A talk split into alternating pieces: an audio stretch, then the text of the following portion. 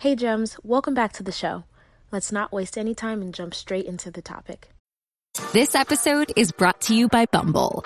So, you want to find someone you're compatible with, specifically someone who's ready for a serious connection, totally open to having kids in the future, is a tall, rock climbing Libra, and loves rom coms with vegan pizzas on Tuesdays just as much as you do. Bumble knows that you know exactly what's right for you. So, whatever it is you're looking for, Bumble's features can help you find it. Date now on Bumble.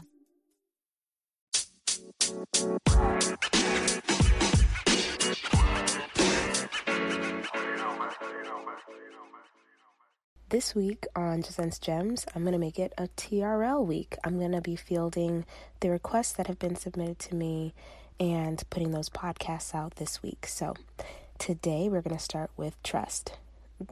Everybody's leaving me no mercy here. We're just going to dive into relationships and get real deep real fast. So, um, trust pretty much is about belief, it's about the belief in someone's reliability or, um, capability to to do something, right?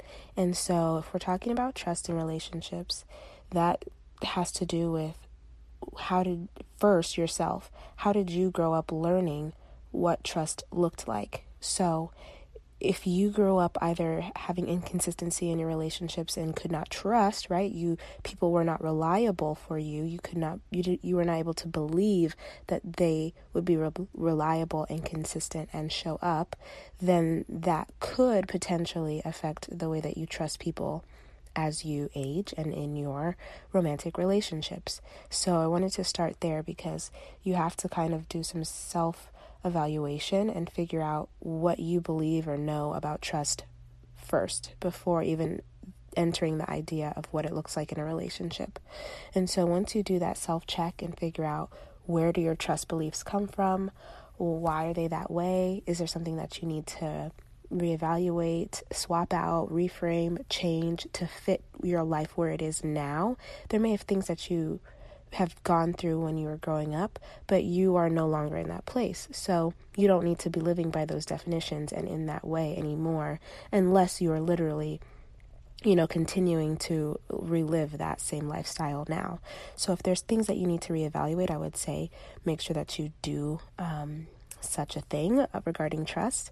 And then, what would you like trust to look like in your relationships? Or ideally, if you're creating, you know, an evaluation, what does reliability look like in a relationship to you?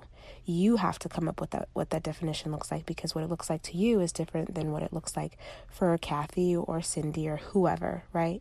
And so you have to come up with that definition on your own. And if you're single, you do that before you enter a partnership but if you're already in relationship, then you can create that, you can co-create that definition with whoever you're dating and have a conversation around what that looks like for you as a couple. And so, um, asking asking the person that you're dating where they got their ideas and beliefs about trust from so that they're doing their self-awareness piece and not allowing for the things that happened previously to hold back the prosperous nature of your relationship together, if that makes sense. And so, um, once you're able to go within and talk to yourself about what that looks like, come up with ideal, uh, an ideal vision of what that looks like in a relationship and for yourself. Sometimes we don't trust ourselves. Then you can communicate that with your partner and ask them or or have a conversation with them around them doing their self-evaluation piece. And you can co-create what you want that to look like together to move forward. And you'll have to continue to do that over time to be able to keep up with your relationship progressing but that's my initial thoughts on trust and i will kind of dive into this topic more and more um, in some future episodes but um, I will talk to you next time, Gems. Families have a lot going on. Let OLLY help manage the mental load with new cognitive help supplements for everyone four and up, like delicious Lolly Focus Pops or Lolly Mellow Pops for kids. And for parents, try three new Brainy Chews to help you focus, chill out, or get energized. Find these cognitive health buddies for the whole fam at olly.com. That's O L L Y.com. These statements have not been evaluated by the Food and Drug Administration. This product is not intended to diagnose, treat, cure, or prevent any disease.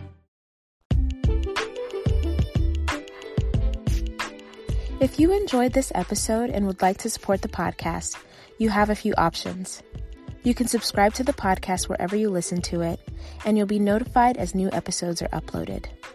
You can also leave a review or send me your feedback. Doing so helps me to create content that's relevant to what you want to hear about.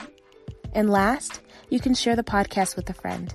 Whether it's directly or sharing it on your social media, it helps them to know that you think that this is information that they need to hear about. Thank you.